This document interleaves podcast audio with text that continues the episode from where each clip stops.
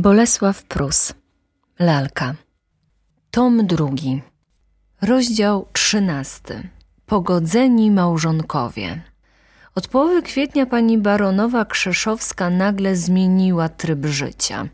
Do tej pory dzień schodził jej na wymyślaniu Mariannie, na pisywaniu listów do lokatorów o to, że schody są zaśmiecone, na wypytywaniu stróża, czy nie zdarł kto karty wynajmu mieszkań, czy praczki z paryskiej pralni nocują w domu, albo czy rewirowy nie miał do niej jakiego interesu. Nie zapominała przy tym upominać go, ażeby w razie zgłoszenia się konkurenta o lokal na 3. piętrze bacznie przypatrywał się, szczególnie ludziom młodym, a gdyby to byli studenci, ażeby odpowiadał, że lokal już wynajęty. Uważaj, Kacprze, co ci mówię, kończyła, bo stracisz miejsce, jeżeli mi tu zakradnie się jakiś student. Mam już dość tych nihilistów, rozpustników, ateuszów, którzy znoszą trupie główki. Po każdej takiej konferencji stróż, wróciwszy do swej komórki, rzucał czapkę na stół i wykrzykiwał: albo się psiamać powieszę, albo dłużej nie wytrzymam z taką panią. W piątek na targ idź, stróżu, do apteki po 2 razy na dzień lataj, do magla drałuj i choroba wie gdzie nie chodź.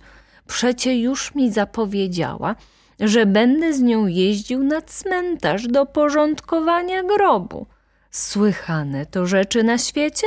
Odejdę stąd na święty Jan, żebym miał dać komu 20 rubli odstępnego. Ale od połowy kwietnia pani baronowa złagodniała. Złożyło się na to kilka okoliczności. Przede wszystkim któregoś dnia odwiedził ją nieznany adwokat z poufnym zapytaniem, czy pani baronowa nie wie czego o funduszach pana barona. Gdyby zaś takowe gdzie istniały, o czym zresztą wątpi adwokat, należałoby je wskazać dla uwolnienia pana barona od kompromitacji. Wierzyciele jego bowiem gotowi są chwycić się ostatecznych kroków. Pani baronowa solennie upewniła adwokata, że jej małżonek, baron, pomimo całej przewrotności i udręczeń, jakie jej zadał, żadnych funduszów nie posiada. W tym miejscu dostała spazmów, co skłoniło adwokata do szybkiego odwrotu. Gdy zaś kapłan sprawiedliwości opuścił jej mieszkanie, nader szybko powróciła do zdrowia i zawoławszy Marianny, rzekła do niej niezwykle spokojnym głosem: trzeba by, moja Marysiu, założyć świeże firanki, bo mam przeczucie, że nieszczęśliwy nasz pan nawróci się. W parę dni później był u baronowej książę w swojej własnej osobie. Zamknęli się oboje w najodleglejszym pokoju i mieli długą konferencję, w trakcie której pani parę razy zaniosła się od płaczu, a raz zemdlała. O czym by jednak mówili, tego nie wie nawet Marianna. Tylko po odejściu księcia baronowa kazała natychmiast wezwać pana Maruszewicza, a gdy przybiegł, rzekła dziwnie łagodnym głosem, przeplatając mowę westchnieniami: zdaje mi się, panie Maruszewicz, że mój zbłąkany mąż nareszcie się opamięta. Bądź więc łaskaw i jedź do miasta i kup męski szlafrok i parę pantofli. Weź na twoją miarę, bo wy obaj, biedacy, jesteście jednakowo szczupli. Pan Maruszewicz ruszył brwiami, ale wziął pieniądze i zrobił sprawunek. Baronowej cena 40 rubli za szlafrok i 6 za pantofle wydała się nieco wysoką, ale pan Maruszewicz odpowiedział, że nie zna się na cenie, że kupował w pierwszorzędnych magazynach i już nie mówiono o tym. Znowu po kilku dniach do mieszkania pani Krzeszowskiej zgłosiło się 2 Żydków, zapytując, czy pan baron jest w domu. Pani baronowa, zamiast wpaść na nich z krzykiem, jak to zwykle robiła, kazała im bardzo spokojnym tonem wyjść za drzwi. Potem zawoławszy Kacpra, rzekła mu: zdaje mi się, kochany Kacprze, że nasz biedny pan sprowadzi się do nas dziś albo jutro. Trzeba położyć sukno na schodach od 2. piętra. Tylko uważaj, moje dziecko, ażeby nie pokradli prętów. I sukno, Trzeba co kilka dni trzepać. Od tej chwili już nie wymyślała Mariannie, nie pisywała listów, nie dręczyła stróża, tylko po całych dniach z rękoma założonymi na piersi chodziła po swym rozległym mieszkaniu, blada, cicha, zirytowana. Na turkot dorożki, zatrzymującej się przed domem, biegła do okna. Na odgłos dzwonka rzucała się do progu i spoza zamkniętych drzwi salonu nasłuchiwała, kto rozmawia z Marianną. Po paru dniach takiego trybu życia zrobiła się jeszcze bledszą i jeszcze bardziej rozdrażnioną. Biegała coraz prędzej po coraz mniejszej przestrzeni. Często upadała na krzesło lub fotel z biciem serca, a nareszcie położyła się do łóżka. Każ zdjąć sukno ze schodów, rzekła do Marianny schrypniętym głosem. Panu znowu musiał jakiś łotr pożyczyć pieniędzy. Ledwie to powiedziała, energicznie zadzwoniono do drzwi. Pani baronowa posłała naprzód Mariannę, a sama tknięta przeczuciem mimo bólu głowy zaczęła się ubierać. Wszystko leciało jej z rąk. Tymczasem Marianna, uchyliwszy drzwi zaczepione na łańcuch, zobaczyła w sieni jakiegoś bardzo dystyngowanego jegomościa z jedwabnym parasolem i ręczną walizką. Za jegomościem, który pomimo starannie ogolonych wąsów i bujnych faworytów wyglądał nieco na kamerdynera, stali tragarze z kuframi i tłomokami. – A co to? – machinalnie zapytała służąca. – Otworzyć drzwi, obie połowy – odparł jegomość z walizką. – Rzeczy pana barona i moje. Drzwi otworzyły się. Jegomość kazał tragarzom złożyć kufry i tłomoki w przedpokoju i zapytał – Gdzie tu gabinet, jaśnie pana? W tej chwili przybiegła baronowa w niezapiętym szlafroku z włosami w nieładzie. – Co to? – zawołała wzruszonym głosem. – Ach, to ty, Leonie! Gdzie pan? Zdaje się, że jaśnie pan ustępka.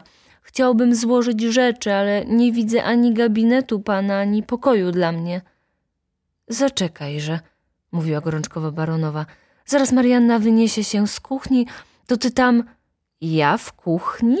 Spytał jegomość nazwany Leonem. Chyba jaśnie pani żartuje. Według umowy z panem mam mieć swój pokój. Pani baronowa zmieszała się. Co ja mówię? Rzekła. To wiesz, mój Leonie, wprowadź się tymczasem na 3. piętro, do mieszkania po studentach. Tak to rozumiem, odparł Leon. Jeżeli tam jest parę pokoików, to mogę nawet mieszkać z kucharzem. Jak to z kucharzem? Bo przecież jaśnie państwo, bez kucharza obejść się nie mogą. Bierzcie te rzeczy na górę, zwrócił się do tragarzy. Co wy robicie? Krzyknęła baronowa, widząc, że zabierają wszystkie kufry i tłomoki. Biorą moje rzeczy, nieście, komenderował Leon. A gdzież pana barona? O, proszę, odparł służący, podając Mariannie ręczną walizkę i parasol. A pościel? Garderoba? Sprzęty? Zawołała pani, łamiąc ręce. Niechże jaśnie pani nie robi skandalu przy służbie. Zgromił ją Leon. Wszystkie te rzeczy jaśnie pan powinien mieć w domu. Prawda, prawda, szepnęła upokorzona baronowa. Zainstalowawszy się na górze, gdzie mu jeszcze musiano zanieść łóżko, stół, parę krzeseł i miednicę z dzbankiem wody, pan Leon ubrał się we frak, biały krawat, świeżą koszulę, trochę ciasną na niego, wrócił do pani baronowej i poważnie zasiadł w przedpokoju. Za pół godziny, rzekł do Marianny, spoglądając na złoty zegarek, jaśnie pan powinien być, bo co dzień sypia od godziny 4 do 5. Cóż, nudno tu pannie, dodał, ale ja pannę rozruszam. Marianno, Marianno, chodź tutaj, zawołała ze swego pokoju baronowa. Cóż panna zaraz tak lecisz, zapytał Leon. Ucieknie starej interes, czy co? Niech trochę poczeka. Kiedy boję się, bo strasznie zła, szepnęła Marianna, wydzierając mu się z rąk. Zła, bo się sama panna zepsuła. Im tylko pozwolić, to by zaraz człowiekowi kołki na łbie ciosali. Z baronem będziesz panna miała lżej, bo on koneser, Ale ubrać się, panna, musisz inaczej, nie tak po tercjarsku. My nie lubimy zakonnic. Marysia, Marysia! No, idź już, panna, tylko powoli, upomniał ją Leon. Wbrew przewidywaniom Leona baron przybył do swej małżonki nie o 4:00, ale dopiero około 5:00. Był ubrany w nowy tużurek i świeży kapelusz. W ręku trzymał laseczkę ze srebrną końską nogą. Miał minę spokojną, ale pod tymi pozorami wierny sługa dostrzegł mocne wzruszenie. Już w przedpokoju binokle 2 razy spadły baronowi, a lewa powieka drgała mu bez porównania częściej aniżeli przed pojedynkiem albo nawet przy sztosie. Zamelduj mnie pani baronowej, rzekł pan Krzeszowski nieco przytłumionym głosem. Leon otworzył drzwi salonu i prawie groźnie zawołał: jaśnie pan! A gdy baron wyszedł, zamknął za nim drzwi, odprawił Mariannę, która przybiegła z kuchni, i sam zaczął podsłuchiwać. Pani baronowa, siedząca z książką na kanapie, na widok męża powstała. Gdy baron złożył jej głęboki ukłon, chciała odkłonić się, ale znowu upadła na kanapę. – Mężu mój? – szepnęła, zasłaniając twarz rękoma. – O, co ty robisz? – Przykro mi bardzo – rzekł baron, kłaniając się po raz drugi – że składam pani uszanowanie w takich warunkach. Ja wszystko gotowa jestem przebaczyć, jeżeli... Jest to bardzo zaszczytne dla nas obojga, przerwał baron, ponieważ i ja gotów jestem zapomnieć pani wszystko, co dotyczy mojej osoby. Na szczęście raczyła pani wprowadzić w grę moje nazwisko, które lubo w historii świata nie odznaczyło się żadną niezwykłością, zasługuje przecież na to, aby je oszczędzano. Nazwisko? Powtórzyła baronowa. Tak, pani, odparł baron, kłaniając się po raz 3, ciągle z kapeluszem w ręku. Daruję pani, że dotknę tej niemiłej sprawy, ale od pewnego czasu nazwisko moje figuruje we wszystkich sądach. W tej chwili na przykład podoba się pani mieć aż 3 procesy, 2 z lokatorami, a 1 z jej byłym adwokatem, który nie uchybiając mu jest skończonym łotrem.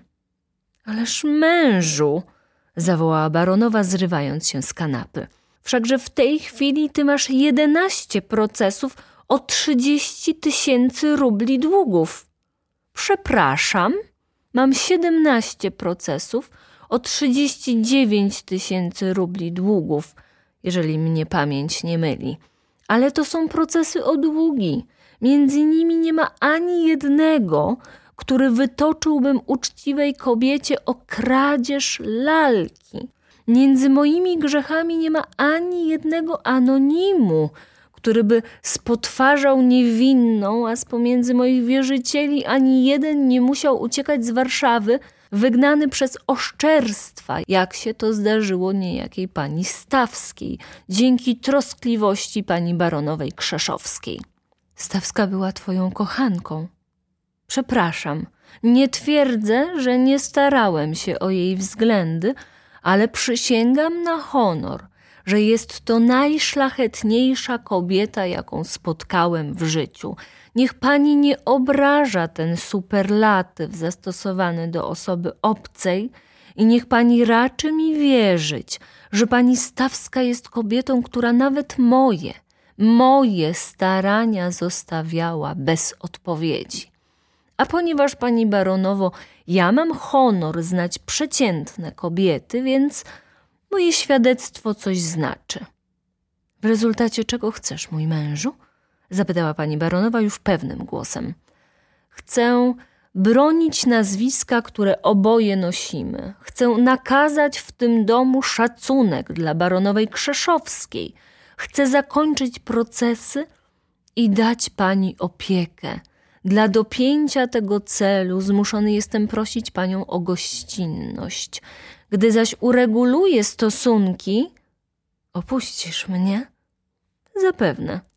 A twoje długi? Baron powstał z krzesła. Moje długi niech panią nie interesują, odparł tonem głębokiego przekonania. Jeżeli pan Wokulski, zwyczajny szlachcic, mógł w ciągu paru lat zrobić miliony, człowiek z moim nazwiskiem potrafi spłacić 40 tysięcy długów. I ja pokażę, że umiem pracować. Jesteś chory, mój mężu, odparła baronowa. Przecie wiesz, że pochodzę z rodziny, która zrobiła swój majątek i dlatego mówię ci, że ty nie potrafisz zapracować nawet na własne utrzymanie. Ach, nawet na wykarmienie najuboższego człowieka.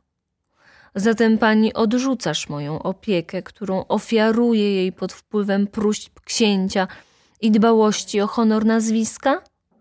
Ale owszem, zacznijże się wreszcie mną opiekować, bo dotychczas, co do mnie, przerwał baron z nowym ukłonem, będę się starał zapomnieć o przeszłości. Zapomniałeś o niej dawno.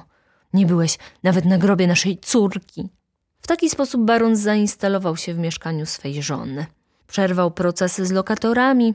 Byłemu adwokatowi baronowej oświadczył, że każe mu dać baty, jeżeli kiedykolwiek wyrazi się bez szacunku o swej klientce.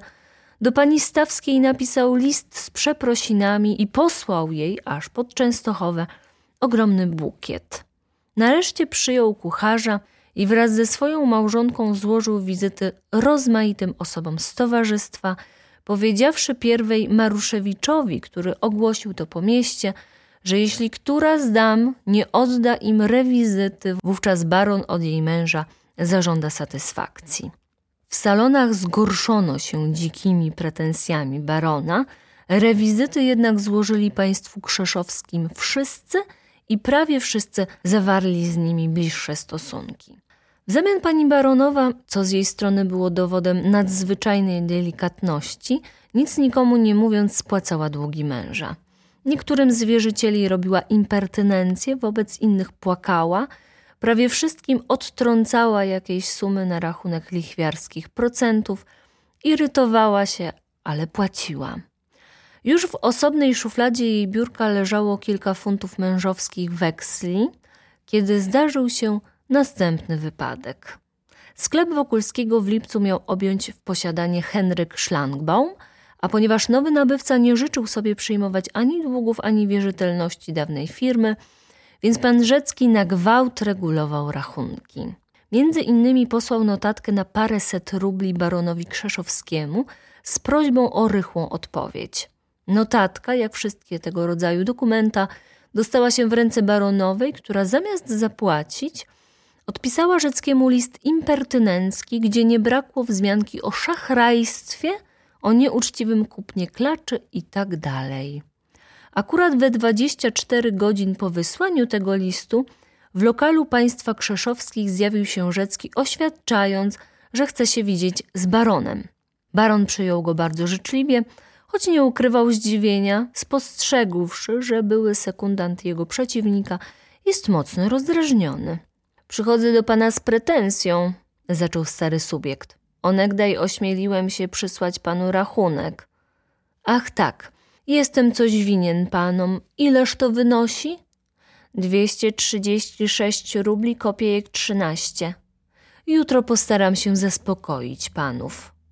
To nie wszystko, przerwał mu Rzecki. Wczoraj bowiem od szanownej małżonki pańskiej otrzymałem ten oto list. Baron przeczytał podany mu papier, zamyślił się i odparł. Przykro mi bardzo, że baronowa użyła tak nieparlamentarnych wyrazów, ale co do tej klaczy, to ma rację. Pan Wokulski, czego mu zresztą nie mam za złe, dał mi istotnie za klacz 600, a wziął kwit na 800 rubli. Rzecki pozieleniał z gniewu. Panie baronie, boleję nad tym wypadkiem, ale jeden z nas dwu jest ofiarą mistyfikacji, grubej mistyfikacji, panie. A oto dowód. Wydobył z kieszeni dwa arkusze i jeden z nich podał Krzeszowskiemu. Baron rzucił okiem i zawołał. Więc to ten łotr Maruszewicz? Ależ honorem ręczę, że oddał mi tylko 600 rubli i jeszcze dużo mówił o interesowności pana Wokulskiego. A to? Spytał Rzecki, podając drugi papier. Baron obejrzał dokument z góry na dół i z dołu do góry. Usta mu pobladły. Teraz wszystko rozumiem, rzekł. Ten kwit jest sfałszowany, a sfałszowany przez Maruszewicza. Ja nie pożyczałem pieniędzy od pana Wokulskiego. Niemniej jednak pani baronowa nazwała nas szachrajami. Baron podniósł się z fotelu. Wybacz pan, rzekł. W imieniu mojej żony uroczyście przepraszam i niezależnie od satysfakcji, jaką gotów jestem dać panom, zrobię co trzeba, ażeby naprawić krzywdę wyrządzoną panu Wokulskiemu. Tak, panie, złożę wizyty wszystkim moim przyjaciołom i oświadczę im, że pan Wokulski jest dżentelmenem, że zapłacił za klacz 800 rubli i że obaj staliśmy się ofiarami intryg tego łotra Maruszewicza. Krzeszowscy, panie Rzecki. Szanowny panie Rzecki, Krzeszowscy nigdy i nikogo nie oczerniali. Mogli błądzić, ale w dobrej wierze, panie Rzecki. Szanowny panie Rzecki. Na tym zakończyła się rozmowa. Stary subiekt bowiem pomimo nalegań barona nie chciał ani słuchać usprawiedliwień, ani nawet widzieć się z panią baronową. Baron, odprowadziwszy Rzeckiego do drzwi, nie mogąc wytrzymać, odezwał się do Leona. Ci kupcy to jednak honorowi ludzie. Mają gotówkę, jaśnie panie, mają kredyt, odparł Leon. Głupcze jakiś. Więc my już nie mamy honoru dlatego, że nie mamy kredytu? Mamy, jaśnie panie, ale na inszy sposób. Spodziewam się, że nie na kupiecki sposób, odparł dumnie baron i kazał sobie podać garnitur wizytowy. Prosto od barona Rzecki udał się do Wokulskiego i treściwie opowiedział mu o nadużyciach Maruszewicza, o skrusze barona, a nareszcie oddał sfałszowane dokumenta, radząc wytoczenie procesu. Wokulski słuchał go poważnie, nawet kiwał głową, ale patrzył nie wiadomo gdzie i myślał nie wiadomo o czym. Stary subiekt, zmiarkowawszy, że nie ma tu co robić dłużej, pożegnał swego Stacha i rzekł na odchodne. Widzę, że jesteś diabelnie zajęty, więc najlepiej zrobisz, jeżeli od razu oddasz sprawę adwokatowi. Dobrze, odparł Wokulski, nie zdając sobie sprawy z tego, co mówi pan Ignacy. Właśnie w tej chwili myślał o ruinach Zasławskiego Zamku, wśród których pierwszy raz zobaczył łzy w oczach panny Izabeli. Jaka ona szlachetna, jaka delikatność uczuć. Jeszcze nieprędko poznam wszystkie skarby tej pięknej duszy. Po 2 razy dziennie bywał u pana Łęckiego, a jeżeli nie u niego, to przynajmniej w tych towarzystwach, gdzie mógł spotkać się z panną Izabelą, patrzeć na nią i zamienić choć parę wyrazów. To mu na dziś wystarczyło, a o przyszłości nie śmiał myśleć. Zdaje mi się, że umrę u jej nóg, mówił sobie. No i co z tego? Umrę patrząc na nią i może przez całą wieczność będę ją widział. Któż wie, czy życie przyszłe nie zamyka się w ostatnim uczuciu człowieka. I powtarzał za Mickiewiczem. A po dniach wielu, czy po latach wielu, kiedy mi każą mogiłę porzucić, wspomnisz o twoim sennym przyjacielu i spłyniesz z nieba, aby go ocucić. Znowu mnie złożysz na twym łonie białem, znowu mnie ramię kochane otoczy. Zbudzę się, myśląc, że chwilkę drzemałem, całując lica, patrząc w twoje oczy. W kilka dni wpadł do niego baron Krzeszowski. Byłem już u pana 2 razy, zawołał, majstrując około binokli, które zdaje się stanowiły jedyny kłopot jego życia. Pan? spytał Wokulski. I nagle przypomniał sobie opowiadanie Rzeckiego i to, że na swym stole znalazł wczoraj 2 bilety barona. Domyśla się pan, z czym przychodzę? Mówił baron. Panie Wokulski, czy mam przeprosić pana za mimowolną krzywdę? Ani słowa więcej, baronie, przerwał Wokulski, ściskając go. Drobna to sprawa. Zresztą gdybym nawet utargował na pańskiej klaczy 200 rubli, czy potrzebowałbym się z tym kryć? To prawda, odparł baron, uderzając się w czoło. że też mi wcześniej nie przyszła podobna myśl. A propos zarobku, czy nie wskazałbyś mi pan sposobu szybkiego zbogacenia się? Potrzebuję na gwałt 100 000 rubli w ciągu roku. Wokulski uśmiechnął się. Śmiejesz się pan, mój kuzynie, bo sądzę, że już mogę pana tak nazywać. Śmiejesz się, a przecież sam na uczciwej drodze zdobyłeś miliony w ciągu 2 lat. Niecałych, dodał Wokulski. Ale to majątek nie wypracowany, tylko wygrany. Wygrałem kilkanaście razy z rzędu, dublując stawkę jak szuler, a cała moja zasługa polega na tym, że grałem niefałszowanymi kartami. Więc znowu szczęście, krzyknął baron, obrywając binokle. A ja, mój kuzynie, ani za grosz nie mam szczęścia. Pół majątku przegrałem, drugą połowę zjadły kobietki i choć w łeb sobie strzel. Nie, ja stanowczo nie mam szczęścia. Oto i teraz. Myślałem, że osioł Maruszewicz zbałamuci baronowę. Dopieroż miałbym w domu spokój. Jaka byłaby ona pobłażliwa na moje drobne grzechy. Ale i cóż, baronowa ani myśli mi się sprzeniewierzyć, a tego błazna czekają roty aresztanckie. Proszę cię, wsadź go tam koniecznie, bo jego łotrostwa nawet mnie już zaczynają nudzić. A więc, zakończył, między nami zgoda. Dodam tylko, że odwiedziłem wszystkich znajomych, do których mogły dojść moje nieostrożne słowa o klaczy i najskrupulatniej rzecz wyjaśniłem. Maruszewicz niech idzie do więzienia, tam dla niego najwłaściwsze miejsce, a ja na jego nieobecności zyskam parę tysięcy rubli rocznie. Byłem także u pana Tomasza i u panny Izabeli i również wytłumaczyłem nasze nieporozumienie. Strach, jak ten łotr umiał ze mnie wyciskać pieniądze, choć już od roku nic nie mam. On jednakże zawsze ode mnie pożyczał. Genialny hultaj. Czuję, że jeżeli nie przeflancują go do ciężkich robót, nie będę umiał uwolnić się od niczego. Do widzenia, kuzynie. Nie upłynęło 10 minut po wyjściu barona, kiedy służący zameldował Wokulskiemu jakiegoś pana, który koniecznie chce się widzieć, ale nie mówi swego nazwiska. Czyżby Maruszewicz? Pomyślał Wokulski. Istotnie wszedł Maruszewicz, blady, z pałającymi oczyma. Panie, rzekł ponurym głosem, zamykając drzwi gabinetu. Widzisz przed sobą człowieka, który postanowił... Cóżeś pan postanowił? Postanowiłem zakończyć życie. Ciężka to chwila, ale trudno. Honor. Odpoczął i mówił dalej wzburzony. Mógłbym wprawdzie pierwej zabić pana, który jesteś przyczyną moich nieszczęść. O, nie rób pan ceremonii, rzekł Wokulski. Pan żartuje, a ja doprawdy mam broń przy sobie i jestem gotów. Spróbuj no pan swojej gotowości. Panie, tak nie przemawia się do człowieka stojącego nad grobem.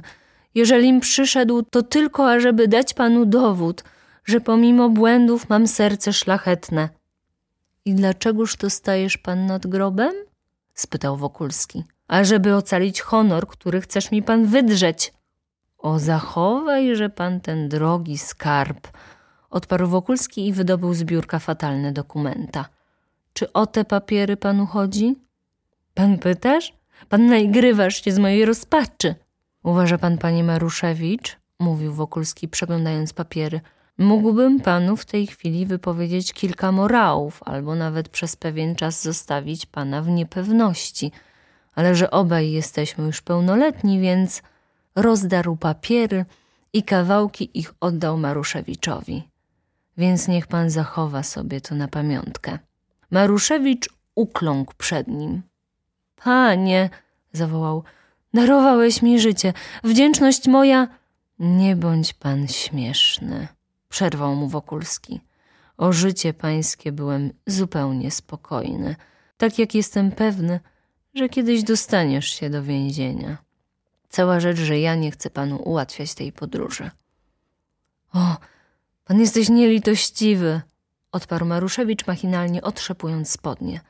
Jedno życzliwe słowo, jeden cieplejszy uścisk ręki, może wprowadziłbym mnie na nowe tory, ale pan nie możesz się na to zdobyć.